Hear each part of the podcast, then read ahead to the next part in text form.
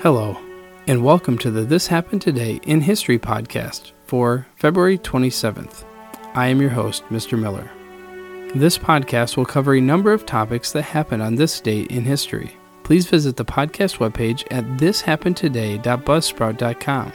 There you can download the notes page, which will help you organize the information as well as develop your own ideas on how these events change the world around us. If you are interested in hearing more, please consider subscribing so you will not miss out on what happened tomorrow in history. In 1938, a large amount of rain fell in Los Angeles over a couple of days. This caused rivers to overflow and mudslides to fall from the mountains around Los Angeles. This killed almost 120 people and destroyed thousands of homes. The flooding was caused by a year's worth of precipitation that fell on the area in only a few days. The increase in water caused the major rivers in the area to overflow their banks, and the hard soil was not able to absorb the large amount of precipitation that fell. The result was devastating. It took Los Angeles and the surrounding area many months to recover. The storm on the 27th was just the first. This combined with the storm on March 1st brought the total of 10 inches of rain to the lowland areas and more than 30 inches of rain to the mountains. Mud, boulders, and uprooted trees all came down and destroyed more than 5,600 homes, with another 1,500 or so damaged.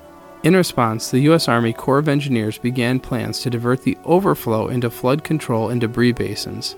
This has helped lessen the impact of more recent floods. In 2010, an earthquake measuring 8.8 on the Richter scale struck Chile with more than 70% of the country experiencing the earthquake. The death toll exceeded 600 with many more injuries. The quake left more than 2 million people homeless, as 500,000 houses were uninhabitable.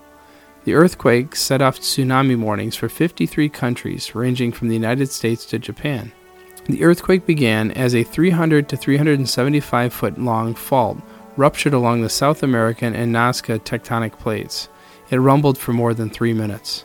The Nazca plate is subducting or moving under the South American plate.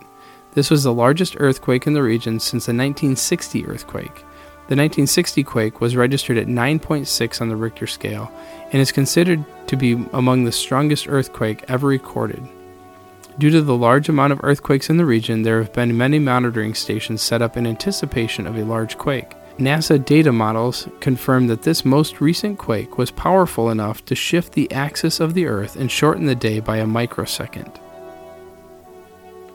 In 1991, President George H.W. Bush declared that Kuwait was liberated and announced that Allies would suspend combat operations at midnight. The Persian Gulf War began on January 17th and continued through the middle of February. At that time, the focus switched from attacking the infrastructure from the air to attacking the ground forces from the air. By the end of February, the majority of the Iraqi national forces had been overrun. Bush made the declaration, and at midnight, combat operations ended. According to History.com, approximately 8 to 10,000 Iraqi troops have been killed in comparison to approximately 300 coalition forces. U.S. and British troops continue to patrol the skies to enforce a no fly zone over Iraq. You have been listening to the This Happened Today in History podcast for February 27th. I thank you for listening and I hope that you have enjoyed learning about the historical events from the past. Thank you to the following websites for the information regarding today's topics thepeoplehistory.com, the LA flood on wikipedia.org, the Chile earthquake on britannica.com, and the Persian Gulf War at history.com. The music used as the background track for this podcast is Americana, created by Kevin MacLeod on Incompetech.com. If you enjoyed this information and would like to hear more, please consider subscribing, as this will help keep the historical events in your feed in the morning for each day. I hope you have a great day.